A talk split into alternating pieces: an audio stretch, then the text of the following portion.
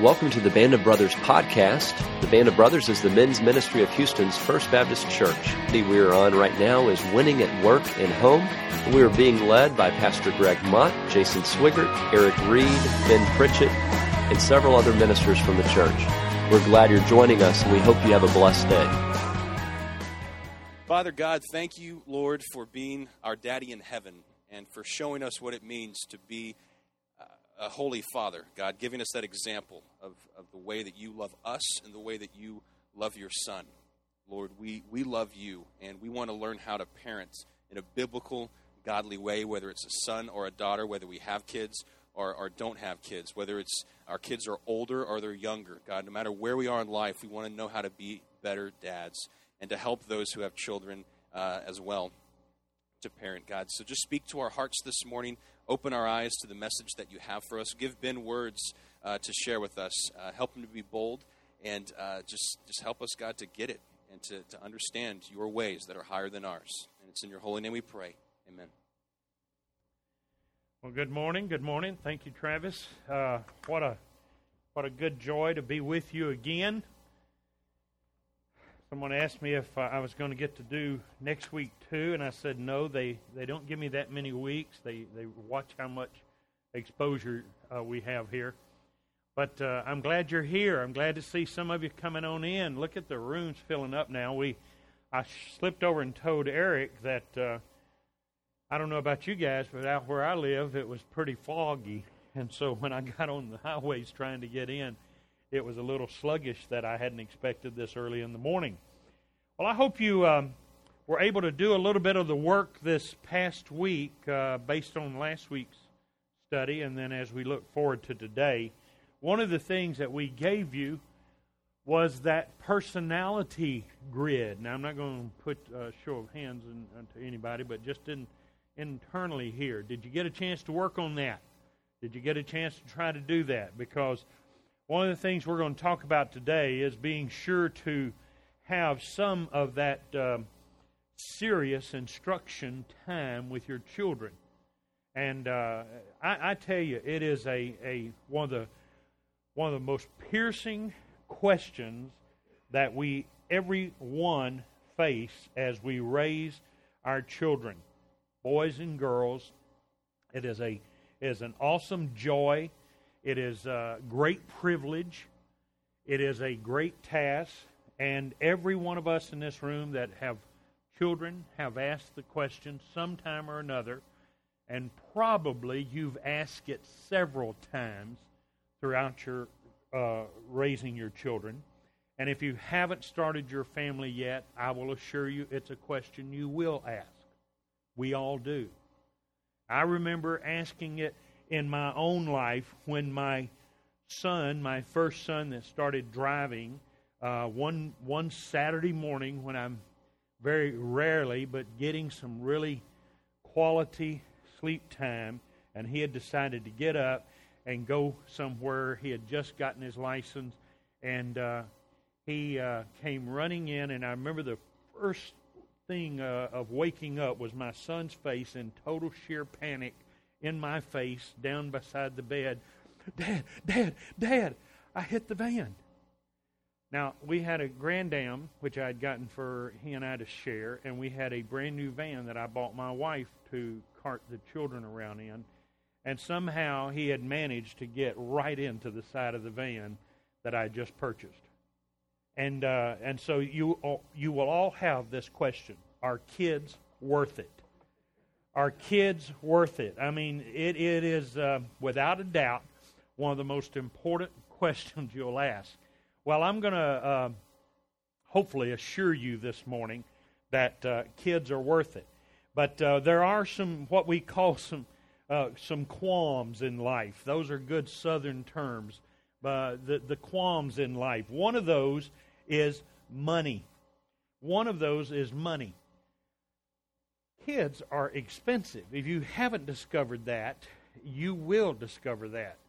The folks that keep up with all those stats tell us that the average family will spend approximately $200,000 to $250,000 between birth and 18 years of age.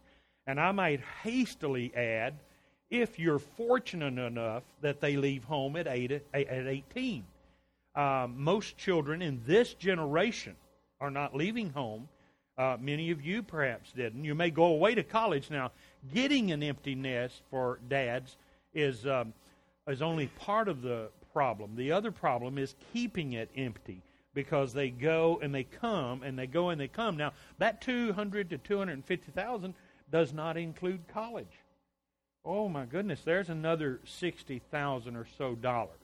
Now, I might hastily add just some of my own personal convictions about that, however. I think one thing that has happened in our nation, and I think one thing that's happened in the home, is that we, and we talked a little bit about this last week, we have a natural tendency in life, and that is to always want to give our children more and better than we had. It's natural if you love your children. We always want to make life easier on them than we had. That's natural. It's noble.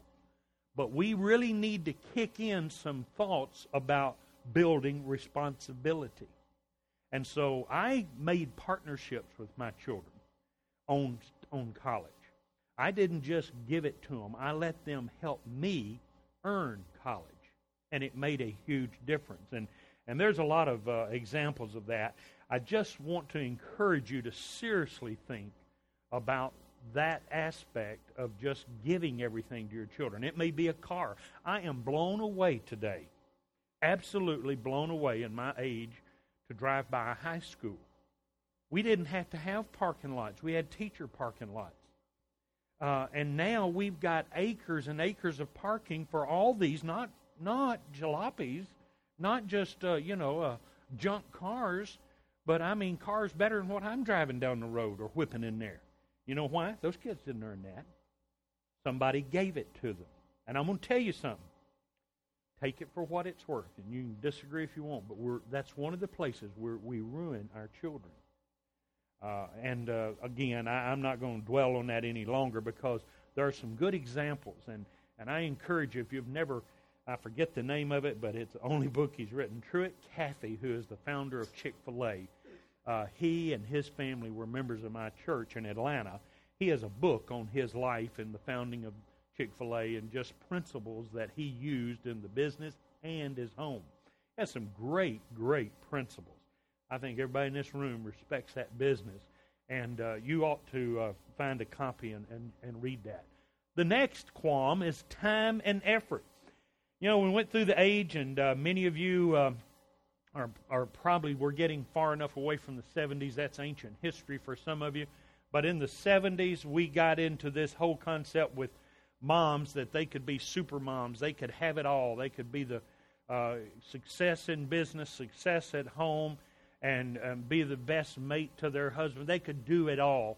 And then by the 80s, we were calling that the super myth, as people begin to realize you can't do it all. For men, we got into the mode of climbing ladders and trying to get that career off the ground. We wanted to be sure that we were succeeding in our careers, wanted to try to succeed in our home as being a husband, being a good father and a spouse. But I want to tell you, it just doesn't all come in. There are only so many hours in the day. There's only so much time and money, go back to that, and we have to choose some priorities. We have to determine what is important in life. I'm going to mention one such example. I loved playing golf. I'm not worth a darn. I'm always, if I play a scramble, I'm thrilled if at the end of the day they've used one ball that I've hit. But I love the fellowship, and I love getting outdoors, and I like the concept. I like to get out there and play like that ball I sliced into the woods. I really meant to do that. And so in my early years, no children, college, early career in my early church years, I spent lots of time out on the golf course. I enjoyed it. Had a lot of good fellowship. But as my children started coming along, I neither had the money or the time to spend 4 hours once or twice a week just devoted to me and that game. Now, don't hear me wrong. There is not a thing wrong with that if you've got that in your, you've got that skill and you've got that all prioritized right. But there were some times when I was invited to go play golf for what would turn out to be 3 or 4 hours with guys, or go spend a couple of hours with my son who had just come home from school. You see what I mean? So sometimes you have to make those priorities. Selfishness becomes one of those. You know, sometimes there was a survey that was given that that asked this question: Are children the main purpose of marriage? 79% of the young adults who had children said no. What they said the main purpose of marriage was for their own self-fulfillment and happiness. There is something about us today that has caused us to get rather selfish and zeroed in on us. You even take the last example, and that's a good point I'm making, is that sometimes the priorities have to be reset. The clock has to be reset, and we devote time, attention, and money to our children. Now, we all, you know, go back to that money thing. You know, there's no question the doctors are going to come, the doctor bills, and you got to have clothes, and you got to have those things. Life just takes it. But there are some things along the way that you can invest into your children, too. The culture. Some parents just absolutely don't want to raise children in this day and age, and I've heard this for the last 30 years, no matter where we're at, as I've had children and have raised my children and now have grandchildren in the home. Some folks, and perhaps I understand the logic, they say, hey, I just don't want to bring a child into this world. I just don't want to expose them to this kind of world. And so, you know, I was shocked to read just recently that since the 1960s, the American birth rate has dropped 43%.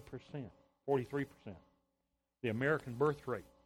Some sociologists tell us that if it were not for immigration, that America's population, like all of Europe already, would be declining. So we have this, and part of that, I'll be honest here in church, part of that is abortion.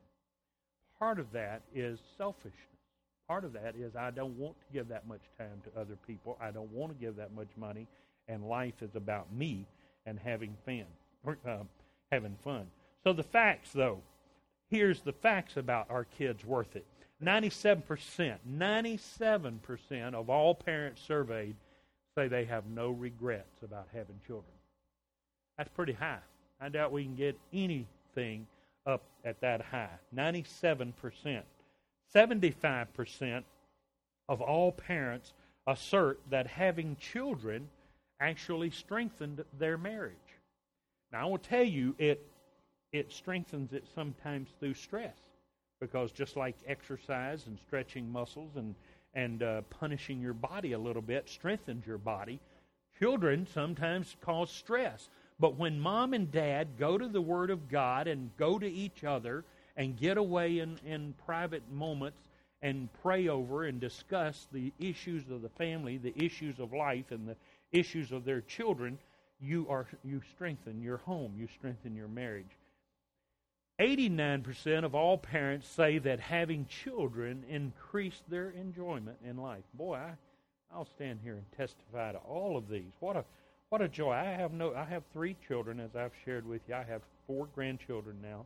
I have absolutely not a single solitary moment regret of having any of my children. I have no dissatisfaction about life in that regard. My wife and I, our home was enriched greatly because of our children. 81% of all parents say watching children grow up is one of life's greatest pleasures. What a joy. You've already discovered this, no matter what age your children are, even like those wonderful pictures there with Travis's son on election night and that sort of thing. It's so much fun as you grow up, your children grow up, and you get to experience those different stages of life with them. And we're going to talk about those stages seriously here in a moment. I think I shared with you that last week that there will be that time, if you have real young children, and any of the dads around the room who passed through this can testify to this, there will be that time when you will suddenly it will dawn on you that I just had an adult conversation with my child. And what a joy that is. What a joy that is. For some of you younger guys, you can remember the first time your dad or your mom spoke to you and you realized yourselves. We just carried on an adult conversation. Last week, I referenced this scripture. It's in Psalms, and it means so much to me through the years. Behold, children are a gift of the Lord. Never lose sight of that right there. They are a gift from God, not something to be used and abused. They are not your personal servants. The purpose of work and instruction and discipline in their lives is to instruct them, not benefit you. The fruit of the womb is a reward. Like arrows in the hand of a warrior, so are the children of one's youth. How blessed is the man whose quiver is full of them. And I shared with you last week that one of the greatest understandings for me of that passage of Scripture was when I thought about it, and I probably in some message like we're going through here heard someone else share this, I can't recall, but somehow an arrow in the hand of the archer goes what? Higher than you ever go. It goes further, and it accomplishes something that the archer could not accomplish without it.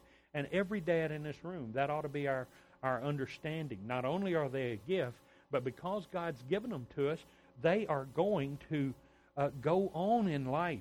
You will pass on. Everything you have is going to disappear, except your child will carry on. And the things that you plant in your child, the values that you plant in your child, the convictions that you plant in your child, the disciplines you plant in your child will continue past you. And one day they will plant those, God willing, into their own children. So then, what is the challenge? What is that challenge that we all face? Well, it's knowing what to do as a dad. A recent survey also indicated that 74% of all fathers indicate that they feel they come up short in the area of being a dad. In the role of being a dad, they feel they come up short. 74%. We need to see this as one of the most important tasks. It's really a challenge that God has given us, and see it as an endless challenge that goes on way past our own lives. And so that your goal that you start working on is to make sure that that child stands squarely for the Lord and stands squarely as a man or a woman in this their generation to hold things up before God. So let's look at what are some four types of dads, or five, that we can identify. One is the absent dad. That is, he's just physically not at home. And this is one of the greatest tragedies of our generation. One of the greatest tragedies that we have homes with no father figure. I cannot tell you, if you go back and study biblically the importance, and perhaps some of you have had other studies where you've done it, but God in his role had an important task for the dad. There is a void in each child that has no dad in their life. In 1950, and this is a shocking statistic, in 1950, in our census and survey studies, only 7% of the homes in America had the absent dad. In 2005, that was 40%.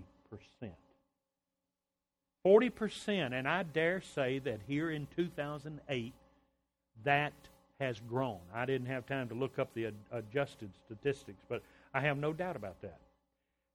That means this is a huge problem on our society. It's a huge problem for your children. And when you look at situations like the political world and the worldview that we have, going back to what I just said about looking out at your challenge and your task being way on down the road for your child, don't look at it for what it means to you. Look at it for what it's going to mean to your children. What breaks my heart about some of the immediate turns that our nation's taking is what it's going to mean to my children and my grandchildren. We need to see this as an important role. we need, what can we do about that? Well, you may know one of those absent dads. We have friends that may need to be encouraged who are about to become an absent dad and need to be challenged. Another one is the distant dad, and this is really nearly as bad, and it's right up there pretty close to being the absent dad. Not much way to survey this because the dad is in the home, but he's not there. He has that uncanny ability to be physically around, but not emotionally tied into his family. My dad was much that way. I do not remember getting a single solitary, constructive instruction from my dad. Now, I didn't doubt that my dad loved me. I didn't have any warm, gushy feelings about that love, but it was really my mom. And for many homes, it's the mom who instilled Christian convictions, instilled the values, instilled the discipline. But for the most part, my dad got up and trudged off to work. Now, keep in mind, in all fairness to him and what's happened in society, in that era of time, the dad's job was to go out and make a living. So he got up and he went out and made a living. And he was doing his job if he had food on the table and a roof over your head. I've heard that before. I know that. That's the reason I know he's doing that. But the fact is, guys, it's a lot more than just having a roof over the head and having food on the table. And so don't be a distant dad, one who is present, but one who, for all practical purposes, are invisible in your child's life. The demanding dad. Oh, my soul. We talked about this with those four types of dads last week. That is that authoritarian figure. Everything that around their relationship focuses on being that demanding parent who expects a certain standard at all times.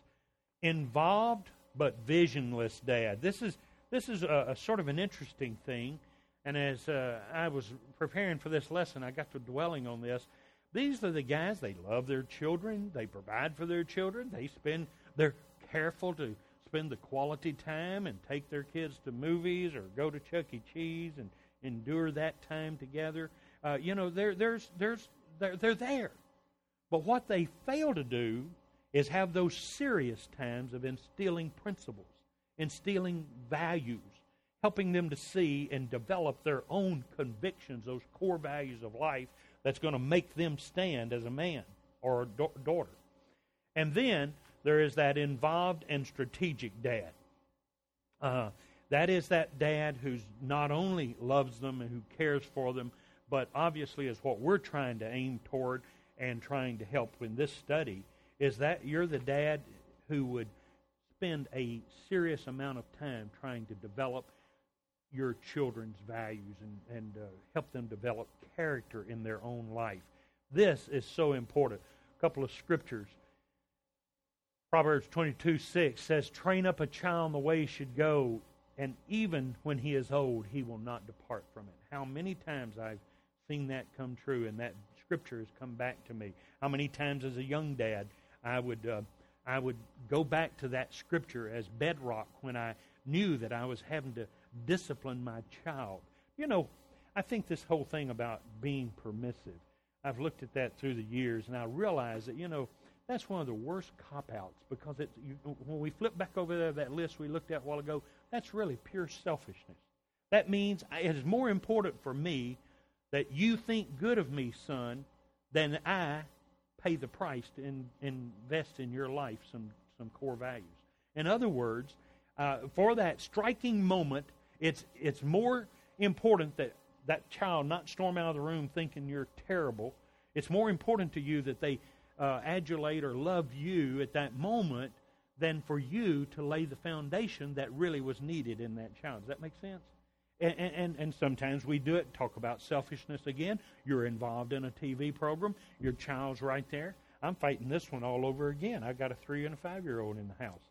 You know, it's just hopeless to try to watch TV anymore.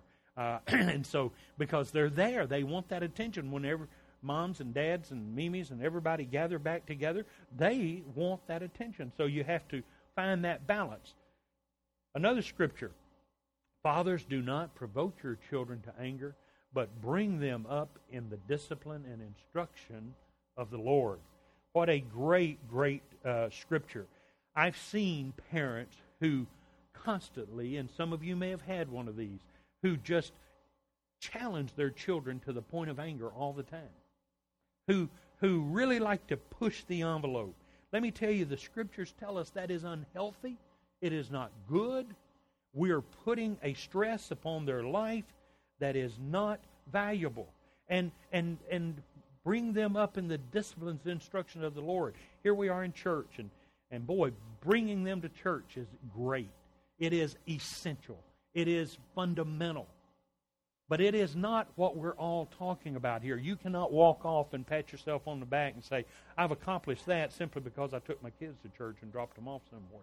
What he's talking about here is spending the discipline, the time to really invest into them. And so that's what is so critical. Have that personal involvement. Now, your materials have a chart. And if you'll turn to that, I'm going to walk us through that real quickly here. But this is really, I'd give anything if I'd seen this when I was your age, some of you. And yet, here is a tool, nothing more, nothing less. So when you see these type of tools, let me hasten to say, don't freak out and say, oh, you know, now this has got to become really right on schedule. And if I miss some point on the schedule, then I've blown the whole thing. No, life is not that way. I promise you, all of us, myself included, I hope I've stressed that enough.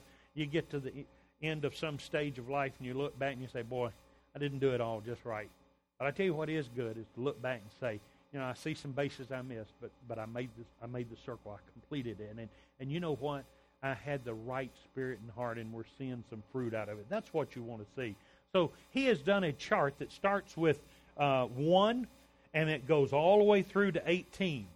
Now, he keeps going through 18. Let me inject hurriedly some studies that I had seen years ago by Paul Little, who has written several good books. He was with InterVarsity Campus Ministries and worked with college students all of his life.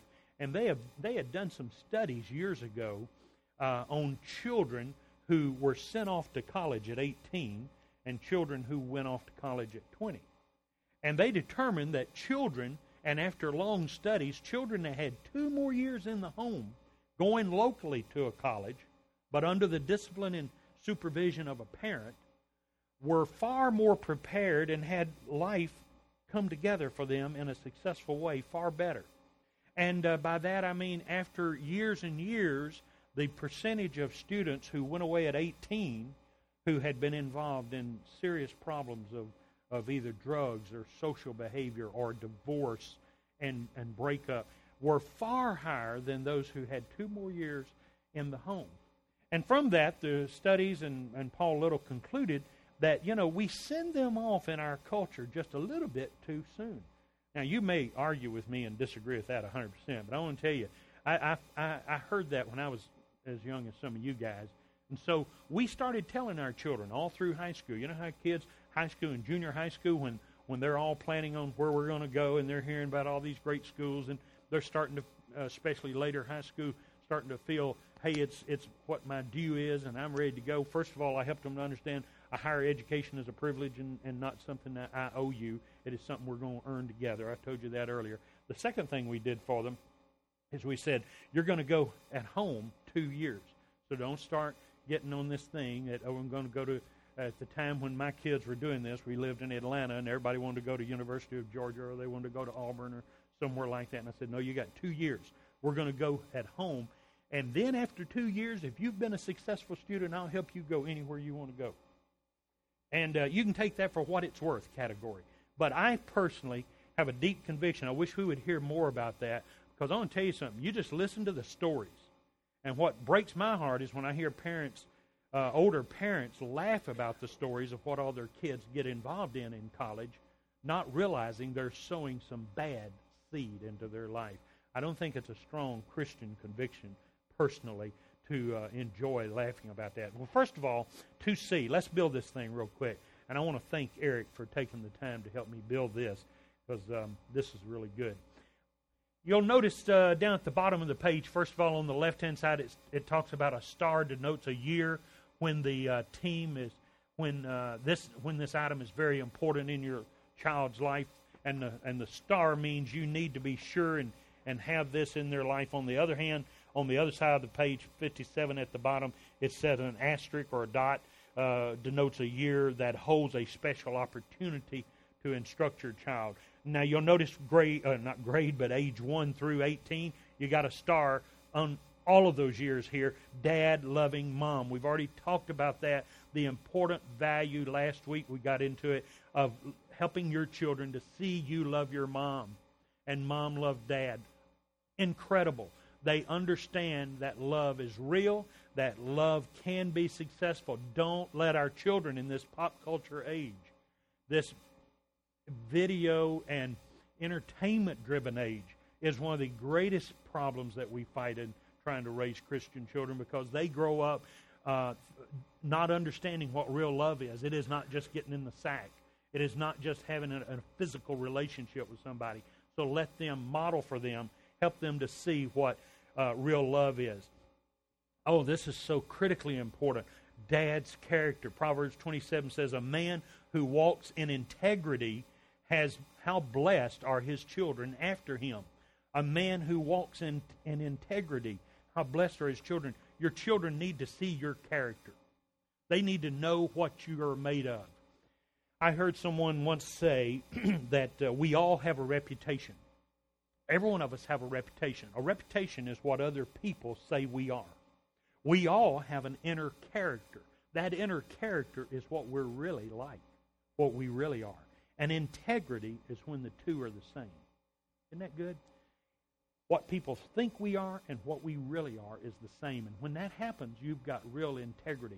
You ought to strive to make sure that the inward you is the outward you. And develop the character. Let your children see your character. And you'll notice the different things along through the years and how the stars and dots. I'm going to let you decipher that. The next is dad's heart. It is so important that they understand your heart. Starting there about age 13, it becomes so very important, especially as they start moving into those teen years, that they see your heart. And you really start to become human as they go through those years. And one of the things that's so important of developing character and seeing your heart is that you want to be real to them. And you want them, keep in mind, one of the greatest challenges of raising a family and doing all that we're talking about is they see you in the good times and they see you in the bad times. And don't be afraid. I want to hasten to say this. Don't be afraid when you do slip, when you do make a mistake, when you do behave in a way that's unbecoming of Scripture and being the kind of parent. Don't be afraid to go to your children and sit down and explain that you're sorry, that you understand that. I want to tell you, I'm not talking about a syrupy type of, oh, Daddy's sorry that he had to take that away from you. You were going to cut your hand with it. No, that's serious discipline. What I'm talking about is when you have failed at something. We're not perfect. We're all sinners saved by grace. Every one of us in here, our feet are clay. And you're going to make mistakes. But be big enough to go to them when you do and help that become a learning instruction moment. They need to hear these things. They need to hear, I love you. Very, very important in the teen years. Help them to understand that you are the most important person to me. All of your brothers and sisters are important, but you value them. Spend that time. Find that time with them. We're going to talk about that, but they need to hear that stressed in their life. They need to hear, I'm proud of you. Believe me, so many parents, and especially dads, we get hooked on these things that maybe this big mistake. It's like my son. We laughed later on through his teen years about the morning he woke me up and he had hit my car.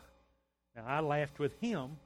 I'd go out and see that crease down my new van that I never could find the money to take out, and it was painful.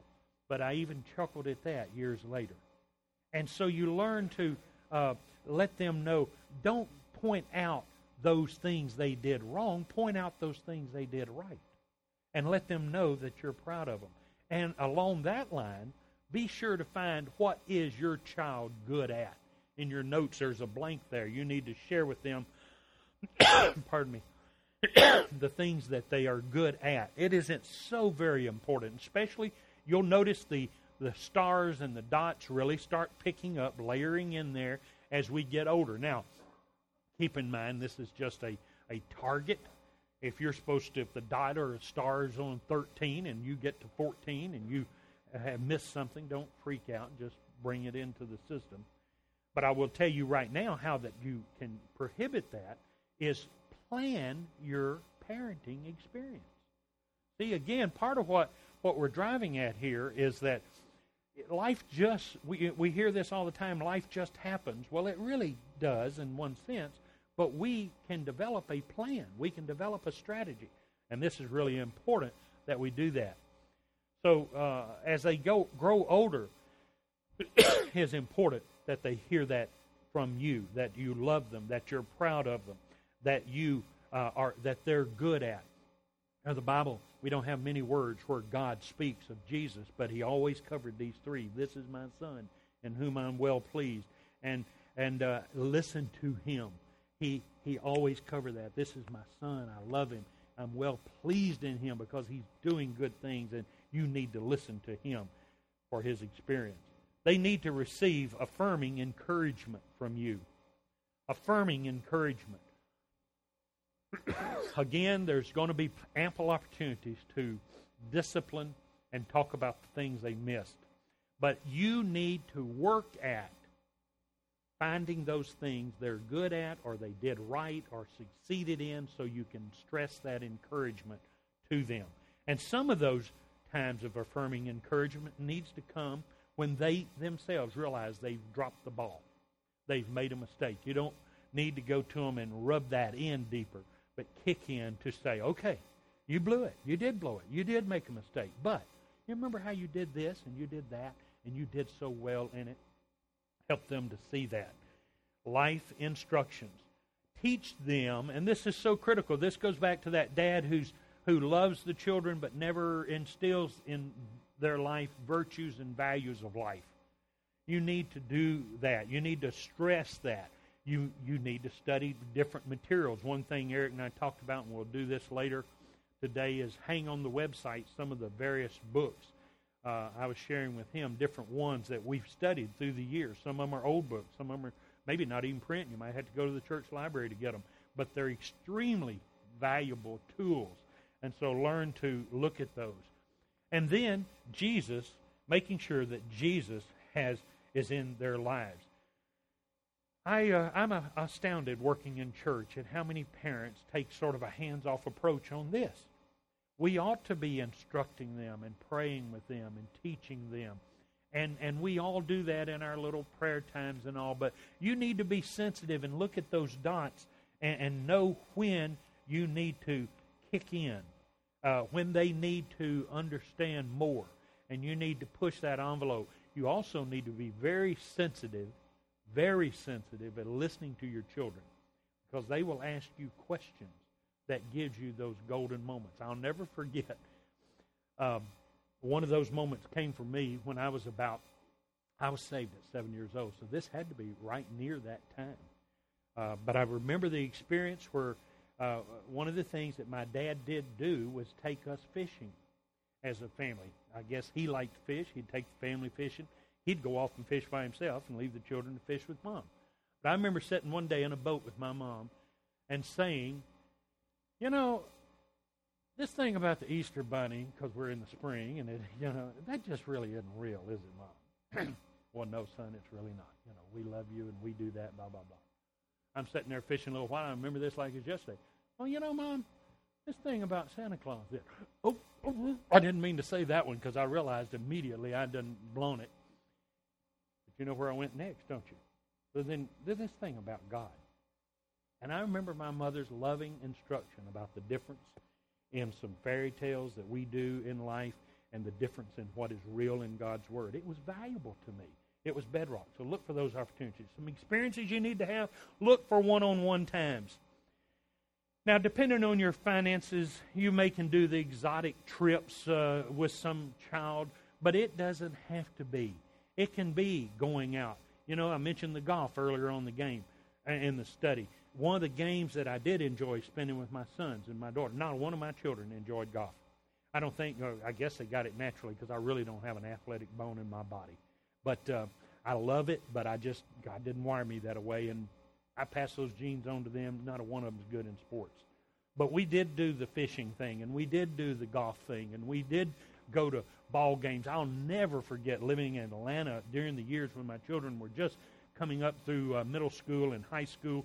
We had moved to Atlanta in 1989, and 1990 was right around the corner. And for those of you people over here in Texas, you won't remember this, but that was when we went from the worst to the first and stayed there for 10 years. And boy, you know, we just had a great time, my sons and I especially. My daughter wasn't really wild about that.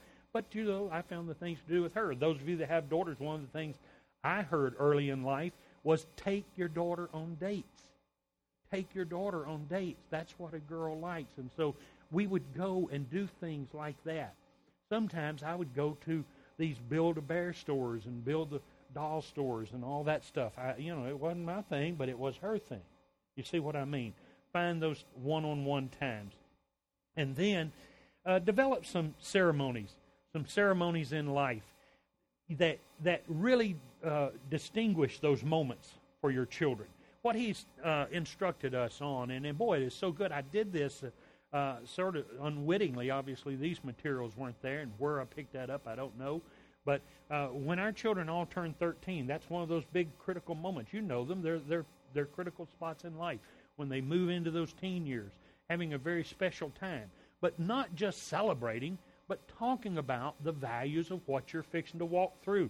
16 years old is one of those times. 18, going away to college. And, of course, 21, when they really, truly become a man or a woman. That is so valuable. So find times where you can do that. Now, some of you, as I've talked this morning, you've said, well, it's too late. You know, my children may already be gone, or my children may already be 17, or my children may already be 12. And if that's true and you have missed some bases, one truth that is without exception, and I've seen it even into adulthood, it is never too late to start being a dad. It's never too late. And you may have to start by looking backwards and saying, you know what, sitting down with those children and having a time of tearing your chest open and letting them really see your heart and say, you know what, I blew some things. I wished I had understood. Maybe I wished I had walked with the Lord earlier in my life where I would have done this right. But I want to invest in you, and I want to give that time with you. One of the things that we want to recommend, some different materials, I mentioned that to you. One of those, Dr. Lewis also has a book, The New Eve, 5 Guiding Lights for Authentic Womanhood in the 21st Century. Those are such good materials. One that I mentioned, I got to have some special times with my sons. I was blessed to be in a church where my youth director introduced me to this book when my my last son was growing up. And I got to go through the Raising a Modern Day Night with him. And I got to go to a ceremony where we presented them with sabers and dads talked about what it meant to be a modern day knight. Those are those moments that they'll carry on. My son is now, let me quickly say, is 25, and he has in his office that saber that we gave him for this ceremony. It just nails it down. It drives a stake in the ground. And let me encourage you to find those times. We talked about having that one-on-one time. Sometimes the wife and you, as you share and study about all of this, she needs to take the daughter and just have some of those conversations that parents hate and want to put off.